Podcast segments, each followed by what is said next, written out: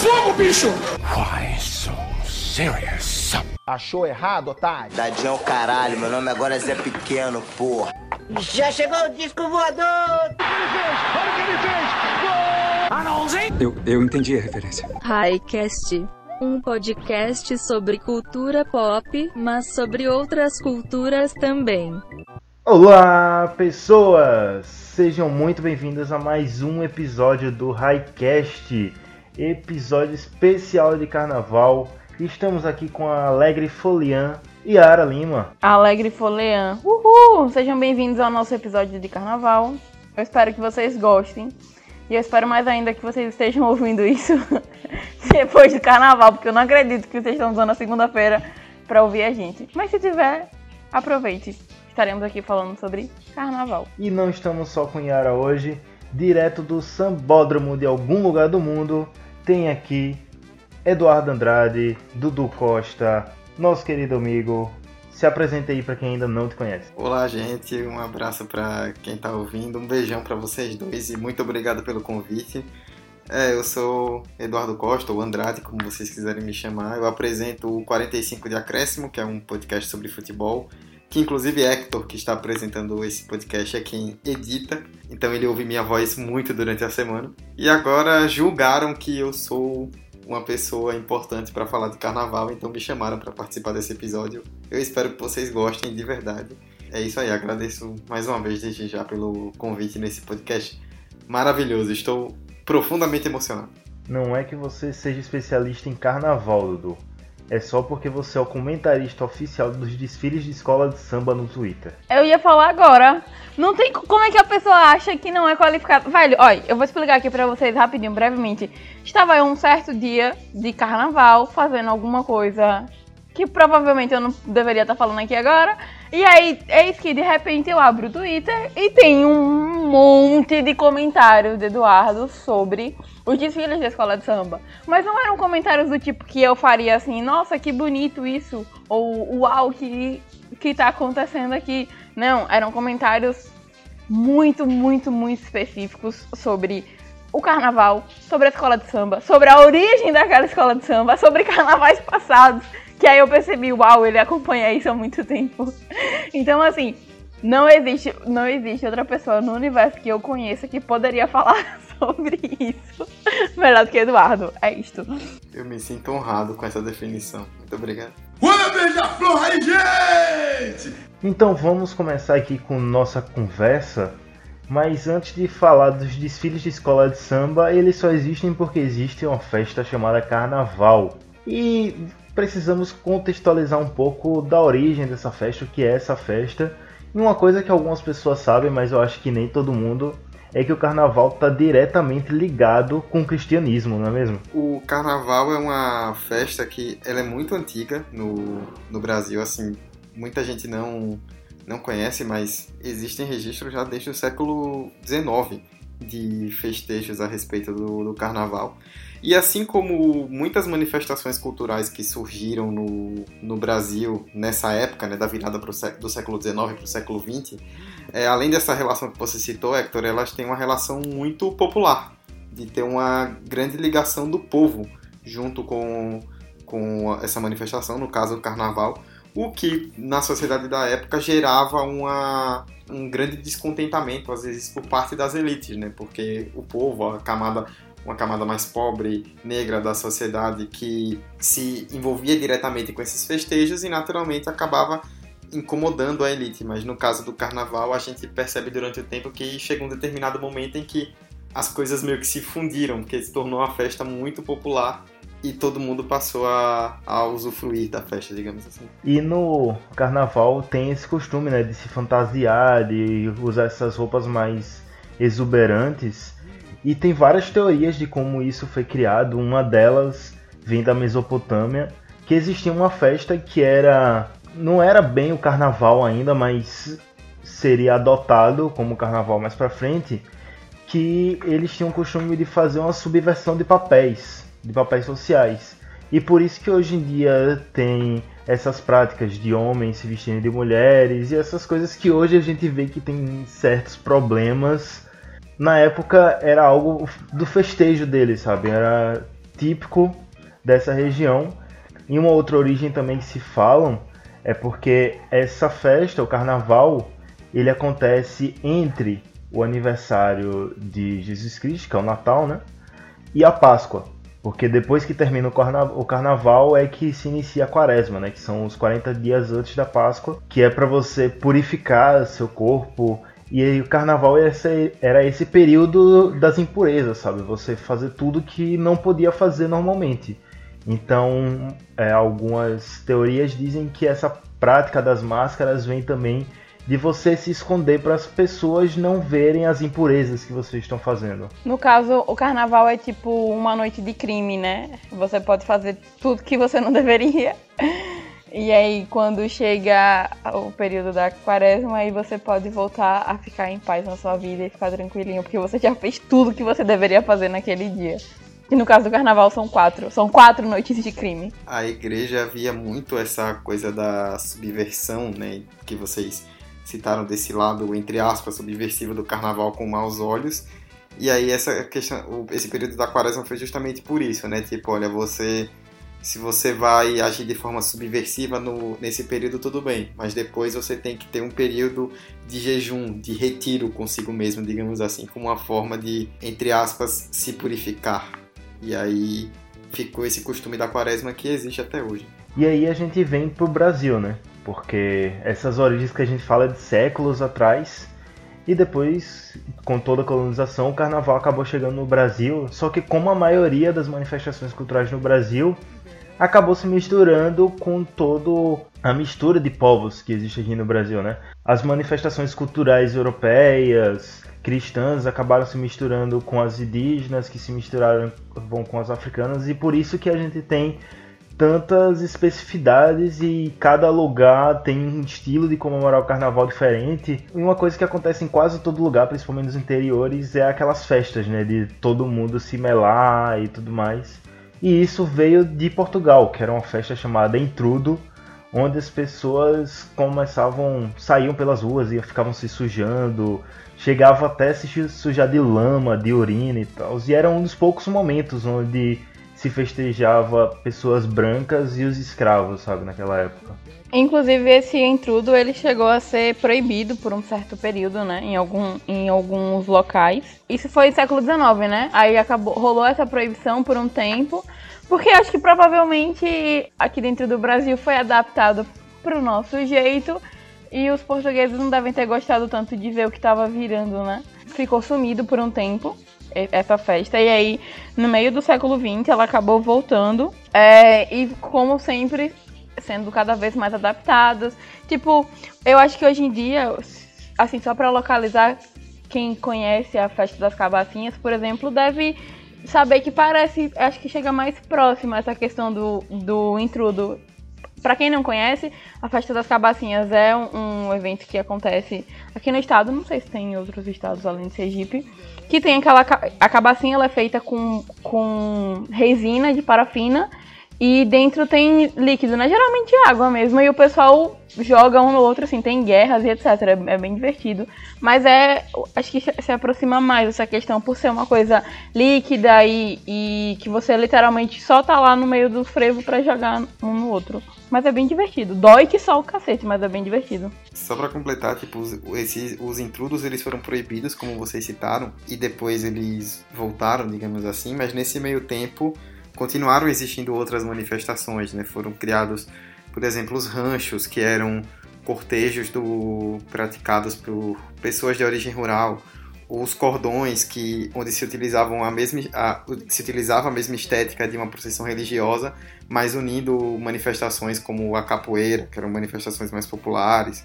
Aí vem as marchinhas, vem o frevo, tudo isso também chegam os desfiles das escolas de samba, tudo toda essa festa vai ganhando novos significados, porque elas se tornaram muito populares e mesmo com as proibições dos intrudos, as pessoas queriam continuar é, aproveitando. E aí foram criadas novas entre aspas, se a gente pudesse dizer, subdivisões dentro dessa, dessa brincadeira do carnaval. Inclusive, é, essas marchinhas são mais antigas do que eu tinha conhecimento. Por exemplo, aquela Abre Alas, ela é de 1910. Então, cara, é muito tempo uma música que ainda faz sucesso, né? Só chegar na época do carnaval. Hoje em dia, eu pelo menos vejo bem menos marchinhas, né? Tipo, novas e tal. É mais. Eu pelo menos só acabo vendo essas mais antigas. Mas ninguém sabe. Oh, porra.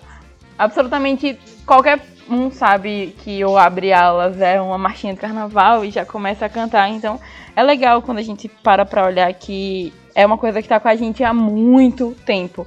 Né? No caso do século XIX, a gente já tá no 21, então, poxa, 200 anos aí com, com essa música e que ainda continua fazendo sucesso. Na verdade, são 100 anos, Tayara. São 100, é? Foi 1900, século 20. Isso, exatamente, 100 anos. Foi isso que eu quis dizer. Se vocês entenderam 200, o problema foi de vocês. O, na minha conta deu 100, entendeu? Eu posso ter falado 200, porque eu me atrapalho um pouco com o número de vez em quando, que, assim como me atrapalho com direita e esquerda e com cores, acontece, mas eu quis dizer 100. Alô, Setoru!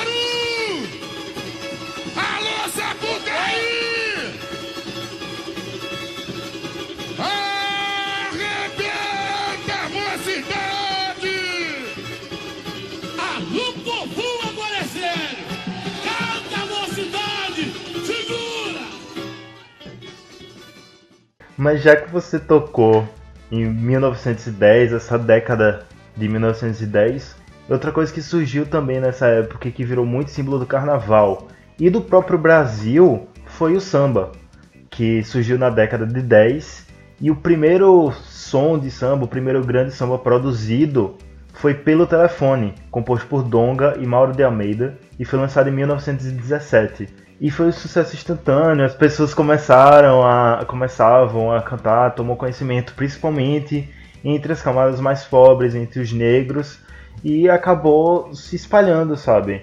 Outros sambas foram criados, mais tarde surgiu grandes nomes como a gente conhece, por exemplo, Cartola, e, e surgiu mais tarde também Beto Cavalli, todos os nomes que ela descobriu, e virou um estilo musical de origem brasileira, do Rio de Janeiro, das favelas, e foi lá também que surgiram as escolas de samba, não foi, Dudu? Sim, sim. É, os dois termos, ele, as duas os sambas e as escolas eles têm uma relação muito forte, né? Tanto que se chamam escola de samba por algum motivo. A gente citou né, anteriormente é, manifestações como os ranchos, como os cordões, tinha os corsos também, que eram quando haviam desfiles de carros nas ruas onde as pessoas jogavam confete umas nas outras. Essas manifestações elas começaram a acontecer em ruas da cidade do Rio de Janeiro, principalmente, em avenidas, e isso começou a ganhar uma popularidade muito grande as pessoas começaram a perceber que havia uma festa ali e a participar. Eram realizadas também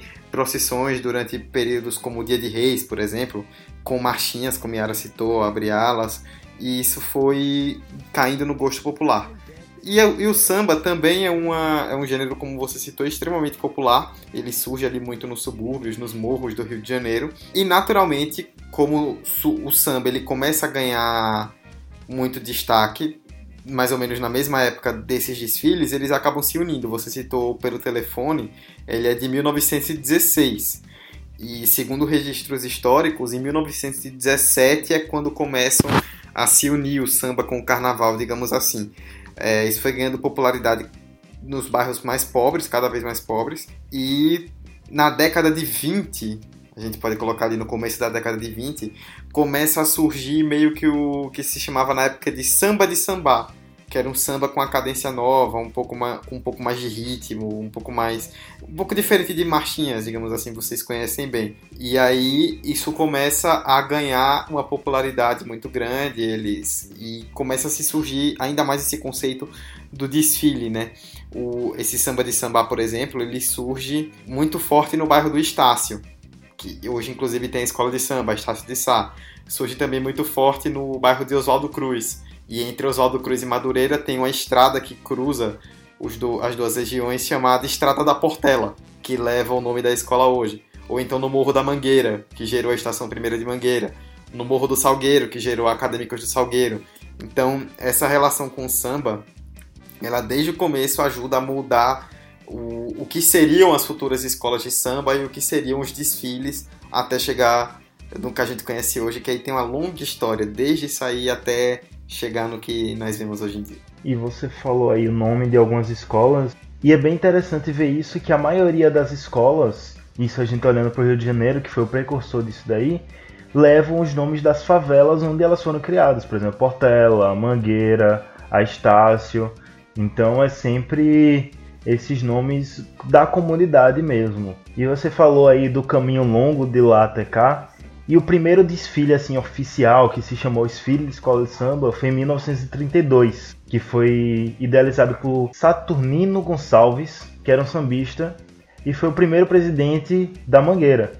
E a classificação, vou falar aqui o pódio, os três primeiros, a classificação ficou Estação Primeira de Mangueira, que está aí até hoje, segunda linha de Estácio e Vai Como Pode, esses dois ficaram em segundo lugar, em terceiro lugar ficaram Unidos da Tijuca. Então já em 1932 a gente vê que já tinha escolas que até hoje são consagradas, são clássicos das escolas de samba, né? É, exatamente. É, os concursos de samba, na verdade, né, eles já surgem um pouquinho antes disso, que seria em 1929, com a Deixa Falar, que é conhecida até hoje como a primeira escola de samba da história. Deixa falar que hoje é a Estácio de Sá. Esse, esse concurso de sambas, na verdade, né, acontece em 1929. E aí, em 1932, como você citou, havia uma questão importante que era o recesso do futebol.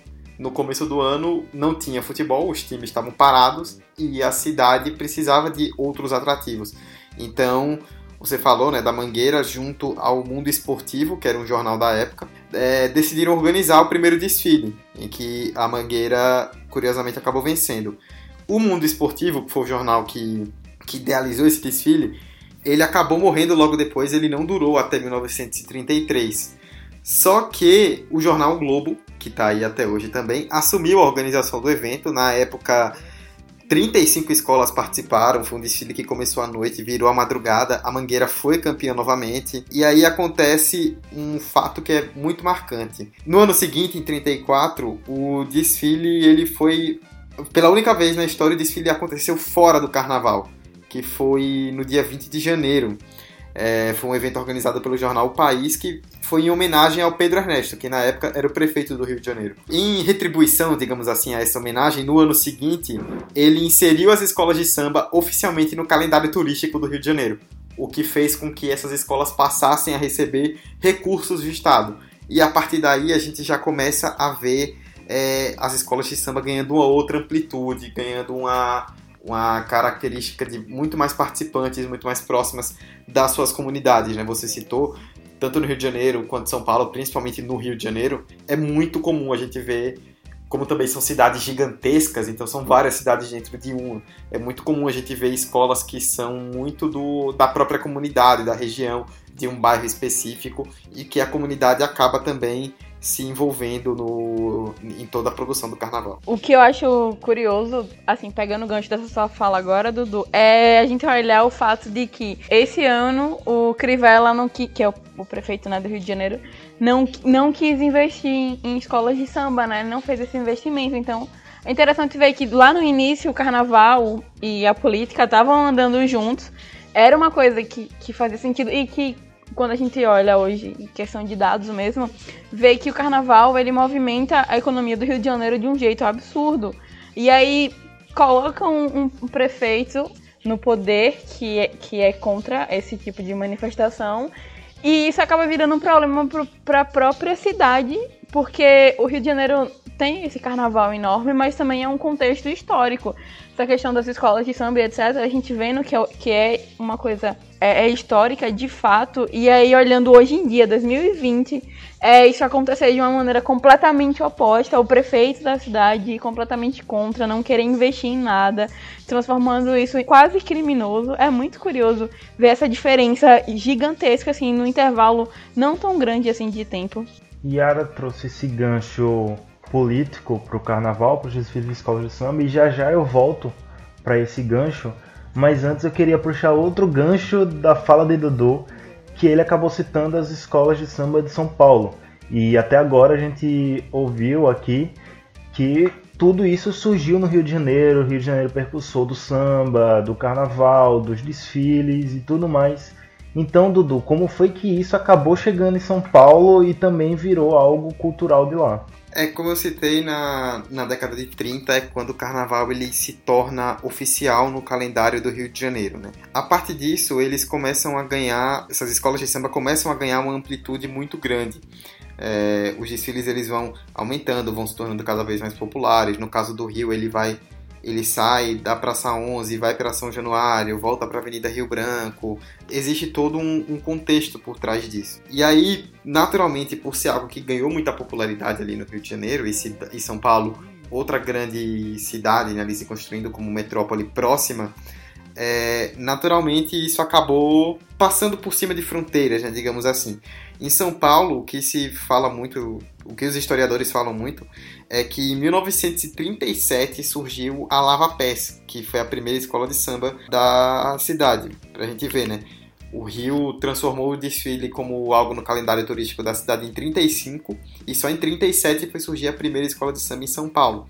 É, os desfiles começaram a ocorrer ali de forma não oficial e só em 68, em 1968, é que foram oficializadas para valer pelo poder público as escolas de samba, os desfiles em si.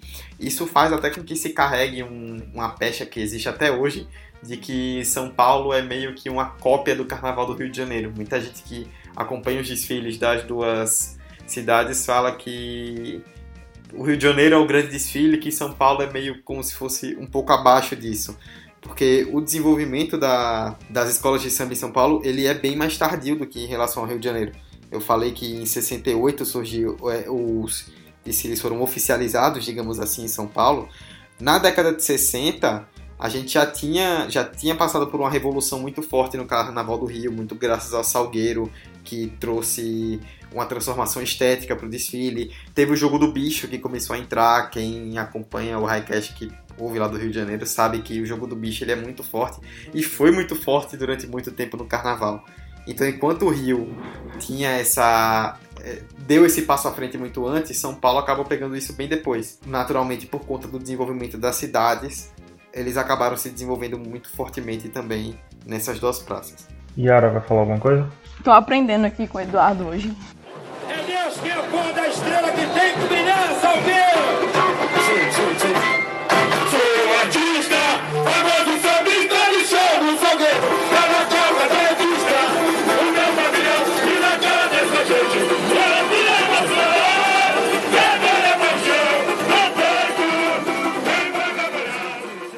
E para terminar essa parte histórica aqui, a gente chegou até os dias atuais onde os desfiles do Rio de Janeiro acontecem no Sambódromo de Marquês de Sapucaí, que foi fundado em 1984, e os desfiles de São Paulo no Sambódromo do Aguembi, que foi fundado em 1991. E também, a título de curiosidade, trazer aqui os maiores campeões de cada desfile. Vou trazer o top 5 até o desfile de 2019, até o Carnaval 2019. Era assim, no Rio de Janeiro, Portela com 22 títulos, Mangueira com 20, Beija-Flor com 14, Salgueiro com 9 e Império Serrano também com 9. Em São Paulo, até 2019, era Vai Vai com 15 títulos, Nenê da Matilde com 11, Mocidade Alegre com 10, Camisa Verde e Branco com 9, Lava Pés e Rosas de Ouro, Lava Pés que foi a primeira escola de samba, tem só 7 títulos. Falando nessas nesses desfiles mais recentes, né, chegando aos dias atuais, a gente vê que tem muitas pautas políticas nos temas do, do, do das músicas. esqueci agora qual é o nome que dão para as músicas, mas para as músicas da, dos desfiles teve até a Tui Tui que ficou bem famosa, que ficou muito falada. Eu acho que nem chegou a ganhar no ano, mas ficou bem falada porque trouxe o tema é, Vampirão lá então eu queria saber, antes de tudo, Dudu, isso é um evento novo ou as escolas de samba sempre tiveram essa pegada mais política? É, isso é algo que já vem de muito mais tempo, né? Porque, como nós citamos, o carnaval é uma festa extremamente popular. E por ser uma festa popular, ele acaba sendo visto para muitas pessoas como um espelho do que é a sociedade. E aí, da, principalmente das, dos setores mais populares da nossa sociedade, né? O carnaval também é bom lembrar, né? Ele tem uma, como nós falamos lá no começo, ele tem uma origem muito é, forte na cultura negra, na cultura africana, e o Brasil é um país que tem uma tradição escravocrata e que tem traços racistas que carrega até hoje.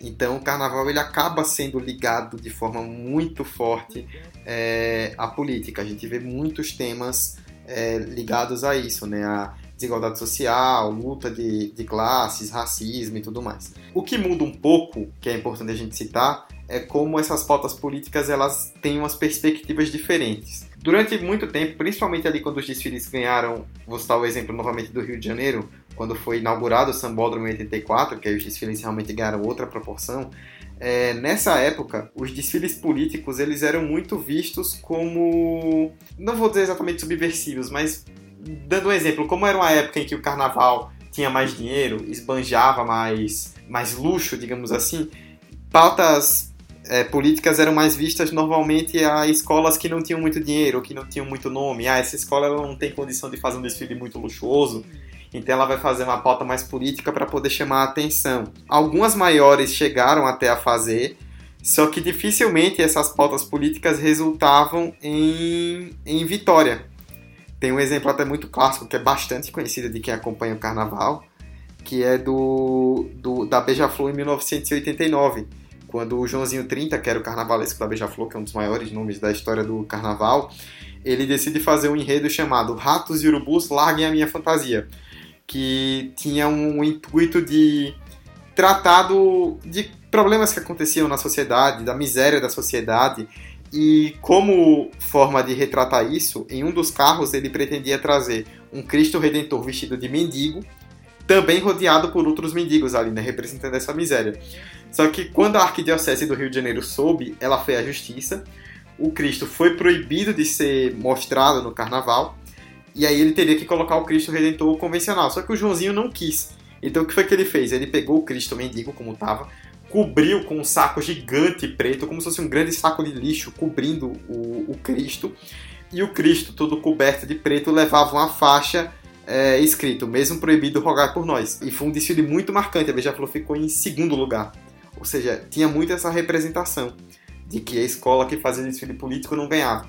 Só que nos últimos anos, e Yara já deu até uma palhinha lá no começo, a gente tem visto o poder público que trata o carnaval com descaso, que não aprova o carnaval, que por N questões é, não vê o carnaval com bons olhos.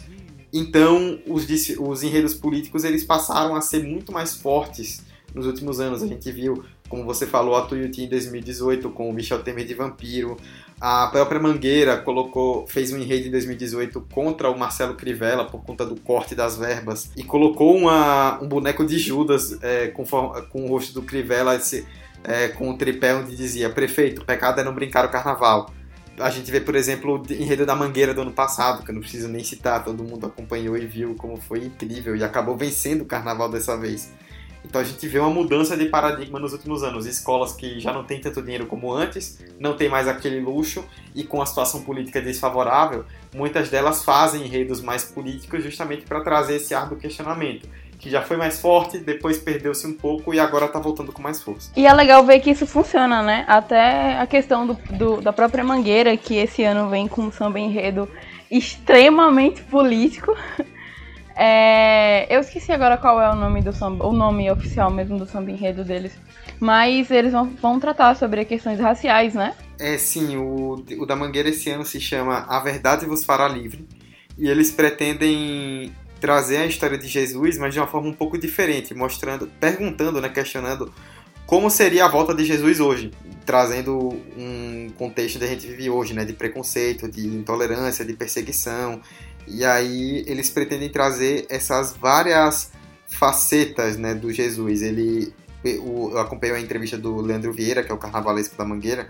Ele vai trazer o Jesus como, com o cenário do Morro da Mangueira, tratando dessas questões, é, de um Jesus que prega o amor. Pretendem trazer, inclusive, um Jesus negro no, na, em uma das alegorias. E é um desfile que já está gerando muita muita polêmica desde agora. Imagina quando, quando esse desfile vier à tona. Sim, a Mangueira, inclusive, é, convidou o Lázaro Ramos para interpretar o Jesus Negro no Sambódromo. E aí ele acabou recusando só por, por achar que seria um fardo muito pesado para ele mesmo fazer um papel desse tipo. Mas dá pra ver o nível que os caras estão investindo e eu tô muito, muito, muito mesmo empolgada e curiosa pra ver o resultado. Principalmente agora que eu tô entendendo um pouquinho mais dessa questão e vou poder assistir o desfile, tipo, ah, Dudu falou isso, entendi agora. Pra não ficar também só no carnaval do Rio, é, ano passado em São Paulo, a Gaviões da Fiel, que é a escola da torcida organizada ligada ao Corinthians, passou por uma polêmica muito grande, porque na comissão de frente eles levaram duas representações do Jesus e do Diabo, onde elas acabam brigando ali na, durante o desfile e que aparentemente, pelo que dava a entender a situação, era o diabo quem vencia Jesus. E isso deu uma treta muito grande. A, a Gavião chegou a ser processada por, por entidades cristãs, falando que a escola teria desrespeitado os símbolos cristãos. Ela chegou até a publicar depois uma imagem do desfile nas redes sociais, onde Jesus aparentava vencer o diabo com os dizeres: Jesus vence o mal, ele vive para tentar contornar um pouco isso, mas é sempre algo que acaba dando muita polêmica. E Dudu, você tá falando aí, e ela também comentou sobre esse desfile atual da Mangueira, sempre pautas progressistas que colocam em xeque essas questões raciais, questões econômicas, e você também citou que é, tá meio que caindo aos pedaços na questão de apoio, né, de apoio do Estado aos desfiles de escola de samba, ao carnaval no geral. Uma pergunta aqui que pode até soar besta, mas acho válida e que é esse, vou colocar aqui entre aspas, boicote ao carnaval, que tem essas pautas tão populares, tem relação direta com a ascensão da direita na política, por exemplo, tem Crivella aí no, no Rio de Janeiro, Bolsonaro na presidência, tem essa relação direta para minar os discursos ou é algo que já vem de antes mesmo, governo Dilma, governo Lula? Eu diria que tem uma relação sim, mas não exatamente com esse governo de agora, mas sim com governos extremistas de toda, toda a história recente do Brasil. Se a gente for lembrar, por exemplo, na época de Getúlio Vargas, quando ele volta ao poder no Estado Novo, os desfiles eles eram lá nos anos 60, né? Claro, não eram tão populares como hoje, não tinha a mesma mídia e tudo mais. Mas os desfiles, eles durante um determinado tempo tiveram que ser necessariamente ligados a temas nacionalistas. Era uma obrigação, as escolas tinham que cumprir isso para que elas fossem aceitas, digamos assim. E essa ascensão da direita nos últimos anos, tanto no Rio de Janeiro quanto em São Paulo e no Brasil como um todo, ela é extremamente importante quando para a gente tocar nesse assunto da situação atual do carnaval. Para vocês terem uma ideia, é, para esse ano, a Prefeitura do Rio ela suspendeu por completo a subvenção que existia ao grupo especial, que é o que a gente conhece como a primeira divisão. É, algumas escolas ela tem, elas tentaram ir até a lei de incentivo à cultura, que é a antiga Lei Rouanet, né, que mudou de nome, só que não tiveram sucesso. Tipo, a, na verdade, só a Grande Rio, né, que conseguiu pouco mais de 500 mil reais, mas as outras escolas elas não, não conseguiram nada. Até para trazer como exemplo também, para quem não conhece, né, os desfiles eles acontecem durante dois dias, divididos em dois dias, tanto em São Paulo quanto no Rio. E as seis melhores escolas de cada, de cada estado, né, no fim de semana seguinte, participam dos desfiles das campeãs. Um dia em São Paulo, outro dia no Rio, onde só as seis primeiras desfilam, aí já não vale nota, é mais um, uma reverência ali às principais escolas do ano. De 2016 para cá, o desfile das campeãs era sempre transmitido pela TV Brasil, que é a TV é, controlada pelo governo federal, né? Enquanto a Globo, ela há anos e anos aí já transmite os desfiles mesmo do grupo especial. Ano passado, 2019, que foi o primeiro ano do, do governo Bolsonaro, a transmissão da TV Brasil foi suspensa. Não teve transmissão do, do grupo especial, do, do grupo especial não, perdão, do desfile das campeãs das, das escolas de samba, porque a TV Brasil não quis transmitir. E isso tem uma relação direta com a forma como o, o governo enxerga o carnaval. As escolas elas estão ficando cada vez mais fora do orçamento, não só no Rio de Janeiro, mas também em São Paulo. Se a gente pegar centros que são menores, mas que ainda tem cultura de desfiles, como Porto Alegre, como Porto Velho em Rondônia, que tem muito, como em Brasília também, é, as escolas estão realmente sofrendo com a falta de interesse do poder público em manter. E daí também, sem tanto dinheiro, sem tanto luxo, muitas delas acabam justamente apelando para desfiles de mau questionamento, porque veem que a situação cada vez mais se complica. Também citar outro exemplo, é, em 2017 a Mangueira, a Mangueira não, perdão, a Grande Rio fez um enredo em homenagem a Ivete Sangalo. E por meio da, de lucros ali da, da Lei Rouanet, a Grande Rio captou 3 milhões de reais para conseguir montar o desfile. Já esse ano, como eu citei, captou 530 mil reais. Então daí a gente vê a diferença de, de investimento que está sendo feito no carnaval, que é uma política de, de governo, sem dúvida alguma. E aí, você falando em números, em valores, eu entro também no lado econômico do carnaval, porque precisa de muito dinheiro para fazer todos aqueles carros, todas aquelas fantasias, pagar todas aquelas pessoas. Realmente é uma área que gasta muito dinheiro, movimenta muito dinheiro, porque não vão só captar, como você está dizendo, através dessas leis, mas também vai movimentar o dinheiro dentro da sociedade, dentro da lei da comunidade, porque precisa comprar material, vai contratar as pessoas, está gerando empregos, coisas que quem quer, quem aceita esse boicote do carnaval não enxerga, porque só enxerga o discurso que os desfiles trazem. E outro lado também que a gente pode olhar é o dinheiro que dá e a quem dá esse dinheiro, porque como você comentou, a longa data aí, a Globo vem transmitindo os desfiles tanto do Rio de Janeiro quanto de São Paulo e aquela coisa, né? Principalmente a gente que debate e assiste futebol, a gente sabe como é isso. Se transmite é porque tá dando algum lucro. Ou é porque tem um contrato ali, ou é porque tá dando algum lucro. Então, para onde é que vai esse dinheiro gerado com com o carnaval? Para quem é que vai? Como é essa movimentação? É, assim, o carnaval, ele, como a gente falou, né, ele ganhou uma repercussão muito grande nos últimos tempos e isso, obviamente, gerou um interesse da mídia. Porque, querendo ou não, se a gente for pensar, o carnaval é a maior festa popular do mundo.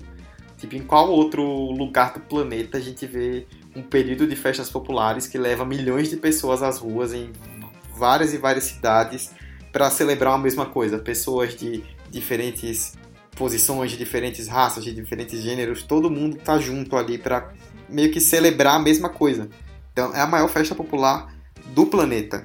É, diante disso, a publicidade é muito grande, a repercussão é muito grande. Normalmente, esse dinheiro ele acaba indo para a Liga das Escolas de Samba, ela, a Liesa, né? Tanto no Rio de Janeiro quanto em São Paulo existe a Liesa que acaba, querendo ou não, lucrando também não só com essa questão do, da venda de direitos, mas também cobrança de ingresso no sambódromo, turismo, tudo mais. Tudo isso é revertido para a Liesa, para a Prefeitura do Rio de Janeiro também, que é quem organiza ali o, o sambódromo, né? Ela quem toma conta do espaço, no caso da Prefeitura de São Paulo, que toma conta do AMB. E esse lado comercial ele é muito importante por conta disso, né? É, um, é uma festa muito grande, é uma festa que gera muito dinheiro. As escolas também recebem o seu dinheiro por conta disso, então para elas quanto mais dinheiro isso está sendo gerado é importante. O que também as próprias escolas, né? É importante fazer uma pequena crítica que o poder público ele deve investir sim no carnaval, por conta de tudo isso que o carnaval gera, por conta de tudo que o carnaval representa, mas as próprias escolas também, durante muito tempo, nas últimas décadas, principalmente, as últimas, sei lá, duas, três décadas, elas tiveram um apoio público muito grande, tanto que esbanjavam desfiles com carros alegóricos gigantescos, fantasias extremamente luxuosas e tudo mais, algo meio desconectado da realidade, e isso acabou fazendo com que elas se acomodassem muito, né? Tanto que hoje, sem esse apoio, elas estão meio que perdidas, porque não viram muitas alternativas. Também o fato de elas terem. De elas fazerem desfiles muito descolados da realidade, digamos assim, com todo esse luxo, fez com que algumas pessoas perdessem a identificação e que caísse um pouco na questão de audiência, por exemplo. E aí a gente vê é, como hoje em dia é, como o. Não vou dizer que perdeu tanto assim, porque o carnaval segue forte, como você citou, seguindo da audiência no caso dos desfiles, mas como o carnaval de rua ganhou muito mais força, né? ganhou muito mais popularidade, visibilidade, os famosos blocos de rua, né, que voltaram com tudo. A gente citou lá atrás como as escolas de samba puxaram os, os blocos de rua, os blocos de rua estão voltando com tudo hoje. E aí as escolas, além dessa falta de apoio, elas têm que se reinventar, buscar novas alternativas de atrair o público, como os, por exemplo, os desfiles mais políticos, porque assim elas voltam a, a ter uma, uma popularidade, uma visibilidade, digamos assim, que, que elas já gozaram há muito tempo. A mangueira chegou, olha chegou, chegou, a mangueira chegou. Fala mangueira, mangueira teu passado de glória. está gravado na história. É verde rosa, cor da minha bandeira. Há um tempo atrás, acho que pouco mais de um ano e meio, eu fiz uma, uma matéria para a faculdade sobre quadrilhas juninas. E aí eu entrevistei uma senhora que ela é, é faz parte de, um, de uma quadrilha daqui bem antiga, uma das mais clássicas. E ela contou muito sobre essa questão, ela chamou de estilização das quadrilhas. Que ela falou assim, as quadrilhas juninas começaram a perder muito da sua regionalidade, porque é, começaram a colocar luxo demais dentro das quadrilhas, dentro das apresentações. Vestidos que eram muito caros, muito brilho, muita cor. Assim, tudo que quando você assiste a apresentação daquela quadrilha, você consegue ter uma noção de que aquilo não foi barato, sabe? E aí aqueles, aquelas quadrilhas começaram a ganhar os concursos. E isso foi meio que um recado para que essas quadrilhas mais tradicionais começassem a aderir àquele estilo. Então, eventualmente, ela falou que chegou um momento em que nenhuma quadrilha tradicional ganhava mais absolutamente nada envolvendo concursos de quadrilhas. Porque é, o que chamou atenção era aquela questão de você esbanjar, de você mostrar que, que, poxa, que negócio magnânimo, olha o quanto deve ter custado isso aqui. E aí eu achei interessante isso que o Dudu falou, porque me lembrou automaticamente para a fala dessa, dessa senhora, que ela disse que quando chega no momento em que você consegue não consegue mais se ver ali dentro. Ela disse, né? Ela, como nordestina, sertaneja, não conseguia mais se ver dentro de um desfile de quadrilha junina.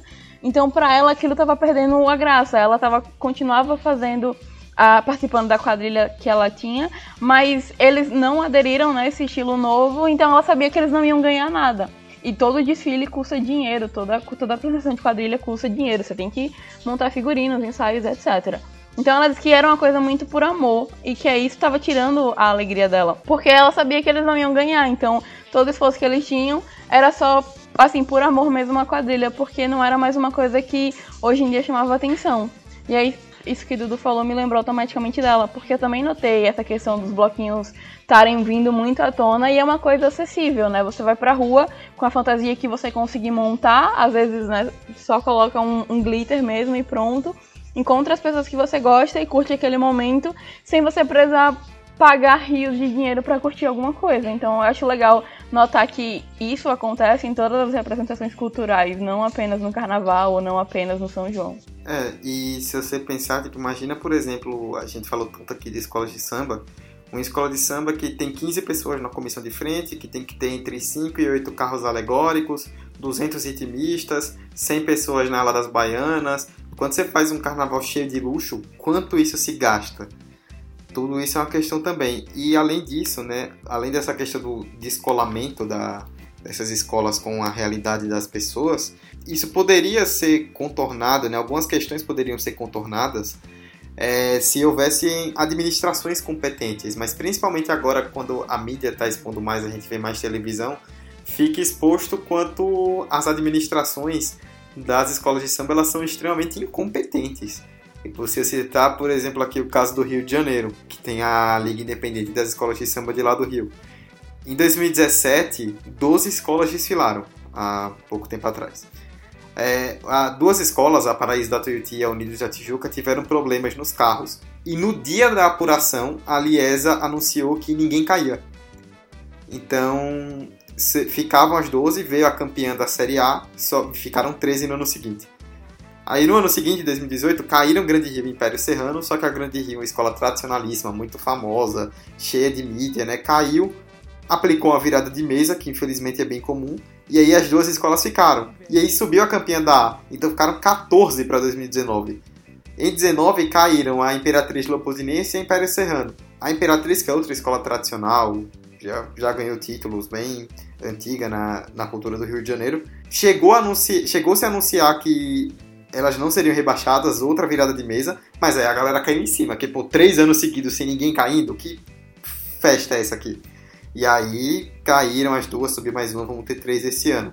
Ou então na Liesa de São Paulo, que eles fizeram as mudanças no, nos critérios de avaliação de notas para deixar a coisa um pouco mais, digamos assim, democrática em certo sentido. E aí o que aconteceu? Em um determinado quesito, que eu não vou me lembrar, são sempre quatro jurados por quesito, os quatro jurados deram nota 10 para todas as escolas. Tipo, todo mundo tirou 10. Sabe? Que é isso? O que é que tá acontecendo? Então, essa falta de, de gestão né, profissional, de, de muita coisa que a, as ligas independentes e as escolas poderiam fazer, acaba gerando também um desinteresse das pessoas, porque ela não vai querer ver um desfile onde ela sabe que quem vai cair provavelmente vai ficar se for uma escola grande, porque vai aplicar uma virada de mesa, por exemplo. Você aí falou de virada de mesa, lembra um pouco o futebol, e aí trazendo para o seu universo, já que você tem um podcast de futebol, e você já comentou, né, que os desfiles de escola de samba surgiram para pegar esse período onde não tinha jogos e você também já citou aí que tem a Escola de Samba da Gaviões, que é a torcida do Corinthians. Em São Paulo também tem a da Mancha Verde, eu não lembro se ainda existe, a, que é da torcida organizada do Palmeiras. No Rio de Janeiro eu, eu nunca vi, eu não sei se tem alguma de torcida, mas eu nunca vi.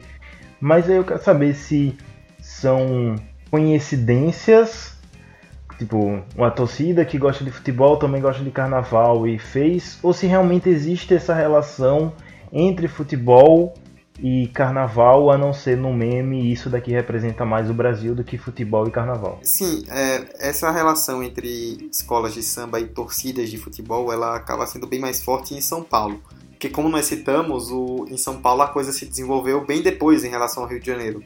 Então, é, a, o fato de ter escolas de samba ligadas a torcidas de grandes clubes fez com que a coisa se ajudasse a popularizar um pouco mais. É, a Gaviões da Fiel é a escola mais tradicional nesse sentido, né? ela é de 1969 e já ganhou quatro vezes o, o Carnaval de São Paulo. A gente tem a Mancha Verde, que não só existe, como é a atual campeã. Em 2019 foi quem venceu o carnaval. Olha, eu passando vergonha aí. tem a, a, Dragões da Real, que é de uma torcida organizada do São Paulo. É, então, no, no caso do, de São Paulo, essa questão ela acabou se tornando muito mais forte. No Rio de Janeiro, por ter se desenvolvido bem antes, e aí por ter uma ligação bem histórica, né, como nós citamos, Mangueira, Salgueiro, Portela, Estácio de Sá, de muito, muito tempo, de comunidades que estão ali ligadas de forma bem próxima, essa coisa não pegou tanto, né? Não, não se fala muito no Rio de Janeiro a respeito disso, de ah, vamos colocar uma Young Flu do Fluminense, uma, uma raça do Flamengo para ter uma escola de samba. Tipo, isso não é muito pautado porque as próprias escolas de samba elas já são extremamente tradicionais e muito ligadas à comunidade, né?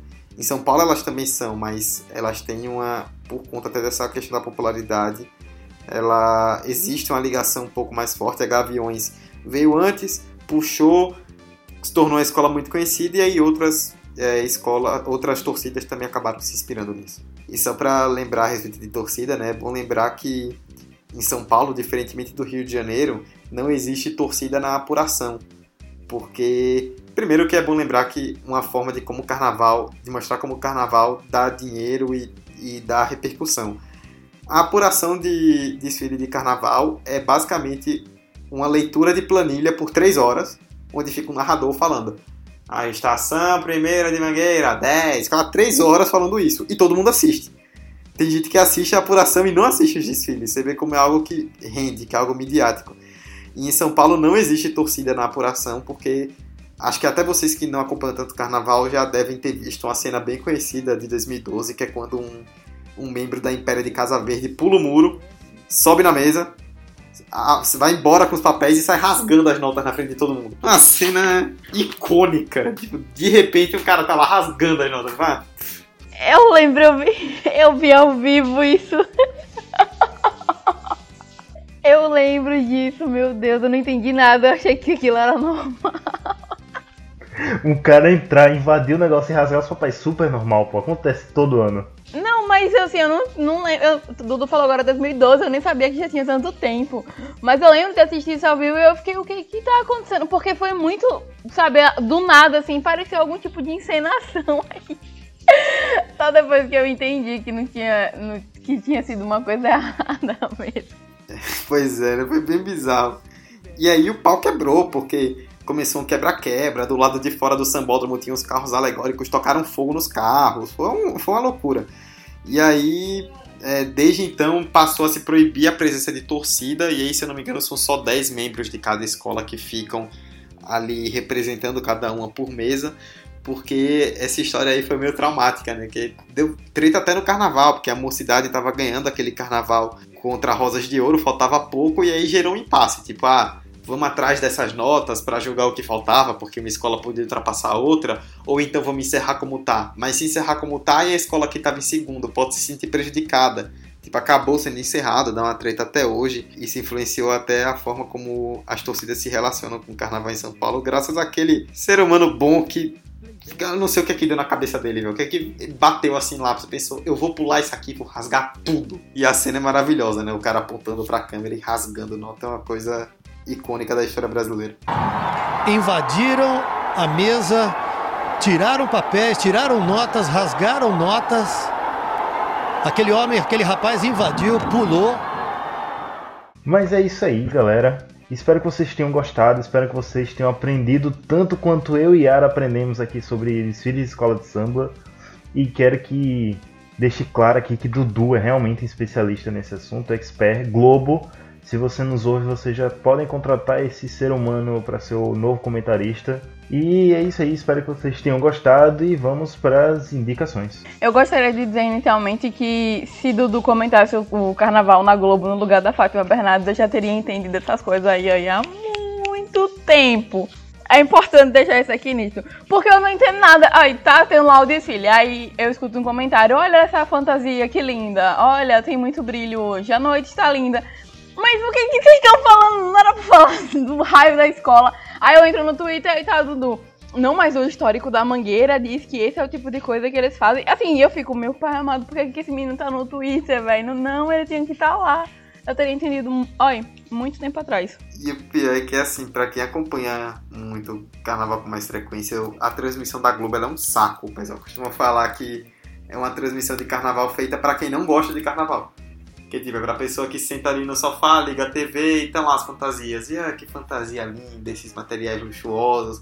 Aí um carro tá quebrando e abrindo um buraco no meio do desfile e a transmissão não pega.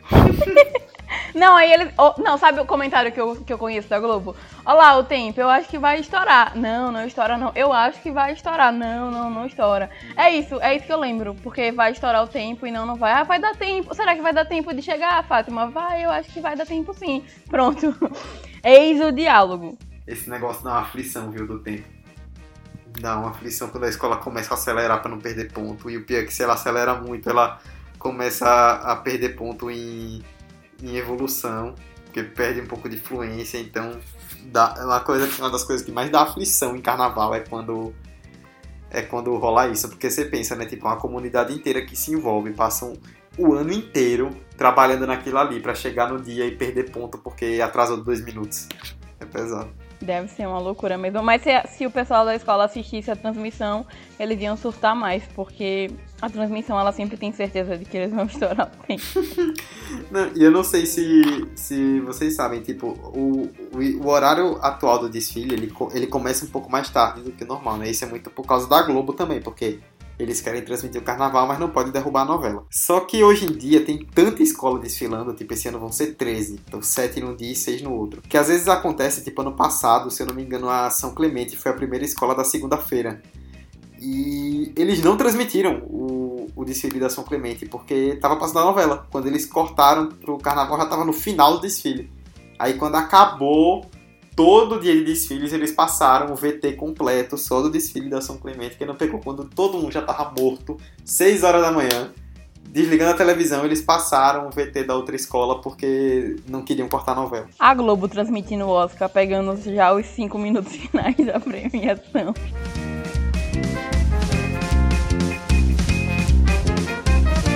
Diz aí, o que é que você manda?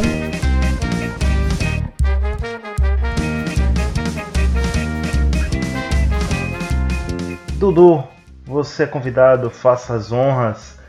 Diz aí o que é que você manda para os nossos ouvintes aí, uma indicação. É, eu vou indicar duas coisas relacionadas ao tema do episódio. Né? A primeira é um programa chamado De Lá Pra Cá da TV Brasil, que eu confesso que eu não sei se ainda existe. É uma edição desse programa de fevereiro de 2012, já há oito anos, que é um programa de pouco mais de 20 minutos, contando como foi a história do primeiro desfile das escolas de samba, né? A gente falou do desfile de 32, como é que foi esse primeiro desfile lá no Rio de Janeiro, conta toda a história e conta com a presença de muitas pessoas bastante influentes no carnaval. E a segunda é o podcast do pessoal do Carnavalize, que é um site especializado em carnaval. Eles trazem textos e coberturas muito boas. E eles fizeram uma, agora uma série de podcasts né, do, com entrevistas com os carnavalescos que fazem parte tanto do grupo especial quanto da Série A do Rio de Janeiro. E aí contando um pouco das histórias deles, das relações deles com o carnaval, de como eles enxergam o carnaval e dos desfiles desse ano. Tá muito, muito, muito interessante. E para quem quiser se inteirar no tema, eu acho que é uma ótima pedida. E você, Yara, diz aí o que é que você manda para os nossos ouvintes essa semana? Então, a minha indicação de hoje é fugindo aqui um pouquinho do tema, porque ao contrário de Dudu, eu não tenho tanto conhecimento com coisas relacionadas a carnaval para indicar. É, a minha indicação de hoje é uma série documental que entrou na Netflix agora, que é Quem Matou Malcolm X. A série tem seis episódios é, 40 minutinhos só, assim, e ela explica um pouco do contexto sobre quem é, quem foi, né, Malcolm X, as circunstâncias que se deram da sua morte e tudo que aconteceu até o último episódio que fala sobre os legados que ele deixou.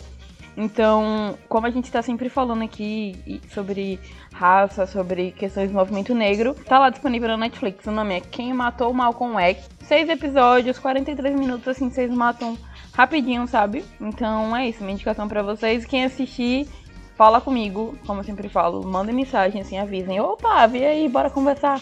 Pra gente falar um pouquinho sobre isso. Tem cenas em preto e branco, tem cenas é, coloridas, então é, é bem, bem interessante. Tipo, para quem, principalmente para quem não, não sabe tanto sobre ele, né? Porque tem o filme, que é do Spike Lee, que a gente falou quando, quando fizemos episódio sobre diretores.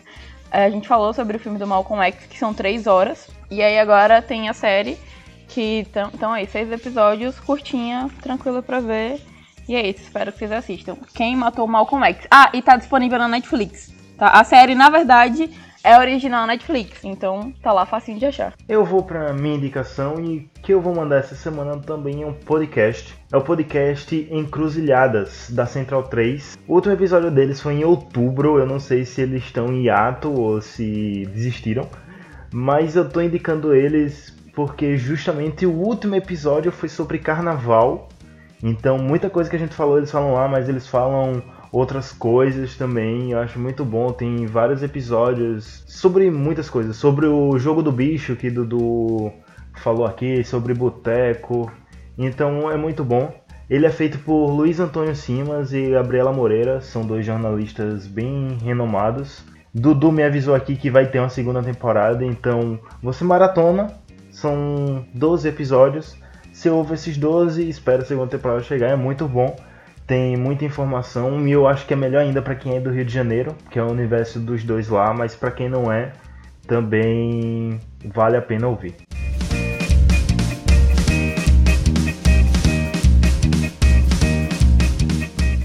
E é isso aí, chegamos ao final de mais um episódio. Dudu, muito obrigado por vir distribuir seu conhecimento aqui sobre desfile de escola de samba. Foi muito bom, foi muito proveitoso. Para você que está aí ouvindo e é ouvinte do Highcast há muito tempo, se você não reconheceu, o Dudu já teve aqui em outro programa, mas falando sobre futebol, nós falamos momentos inusitados do futebol brasileiro. E esperamos aí seu retorno para falar de algum outro tema aleatório, Dudu. Quando vocês fizerem um episódio sobre origens de hinos nacionais, pode me chamar que eu venho aqui. Mas. é, brincadeiras à parte, gente. Obrigado de verdade pelo convite. Eu não conheço tanto assim, acreditem. Mas é sempre bom falar um pouco sobre as coisas que a gente gosta. Eu amo o Highcast de paixão, adoro vocês, vocês sabem muito bem disso. É uma honra poder estar presente. Eu espero que as pessoas gostem, tanto quanto eu gostei de estudar um pouco mais sobre carnaval, de poder falar sobre escolas de samba aqui. E assistam, deem uma chance. Por mais que você olhe de começo e se pergunte por que um carro que representa a sociedade brasileira do século XVII está em formato de tatu, que ninguém entende nada Dê uma chance, é muito massa e quando você começa a entender o que realmente rola ali, você percebe que existe também uma competição, além de uma questão toda social e cultural envolvida, e vale muito a pena. É isso, obrigado mais uma vez pelo convite. E se as pessoas quiserem te encontrar ou encontrar seu podcast, como é que faz? É, bom, o podcast que eu apresento, né, o 45 de Acréscimo, tá em todos os agregadores, é só pesquisar, 45 de Acréscimo. A gente fala sobre futebol toda semana, Hector tá lá de vez em quando também falando. Se quiserem me seguir no Twitter, como a Yara falou, pra verem um pouco sobre meu conhecimento não tão grande assim sobre carnaval é, e sobre outras coisas, é o arroba Eduardo C. Andrade no Twitter. E é isto, acho que é isso. Yara, chegamos ao fim de mais um episódio. Com todo esse conhecimento carnavalesco, até semana que vem. É, eu queria só dizer rapidinho que ninguém acredita agora, depois que Dudu disser que ah, eu não conheço tanto. Ninguém que chegou até aqui acredita mais nessa conversa. Meu amor, obrigada por ter participado com a gente. Você é maravilhoso. Como sempre digo isso todos os dias, porque pra quem não sabe, Dudu é da minha turma, eu tenho o prazer de ver esse homem sempre. Então, obrigada por ter participado com a gente. Isso é maravilhoso. E eu espero que vocês tenham gostado do episódio e que vão atrás das indicações que, que a gente deu aqui, porque é tudo feito com muito amor. Muito obrigada. E curtam o carnaval com muita moderação, mas curtam o carnaval. E é isso aí. É isso aí, e como Yara falou, curtam o carnaval com moderação. Se lembrem, não é não. Então, se você chegar na menina e ela disser não, cai fora, vai curtir seu carnaval, deixa a galera curtir o carnaval tranquilo também. E é isso aí, esperamos vocês semana que vem.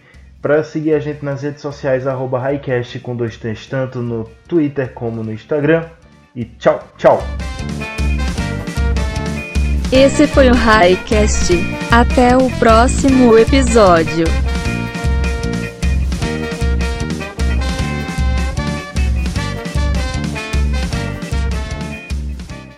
Todos prontos, todos preparados? Estamos, capitão! Vocês estão prontas, crianças? Estamos, Estamos capitão! Aí daqui a pouco o Hector pega esse que eu- e usa contra mim. Deixa eu parar logo. Esse podcast foi produzido e editado por Hector Souza.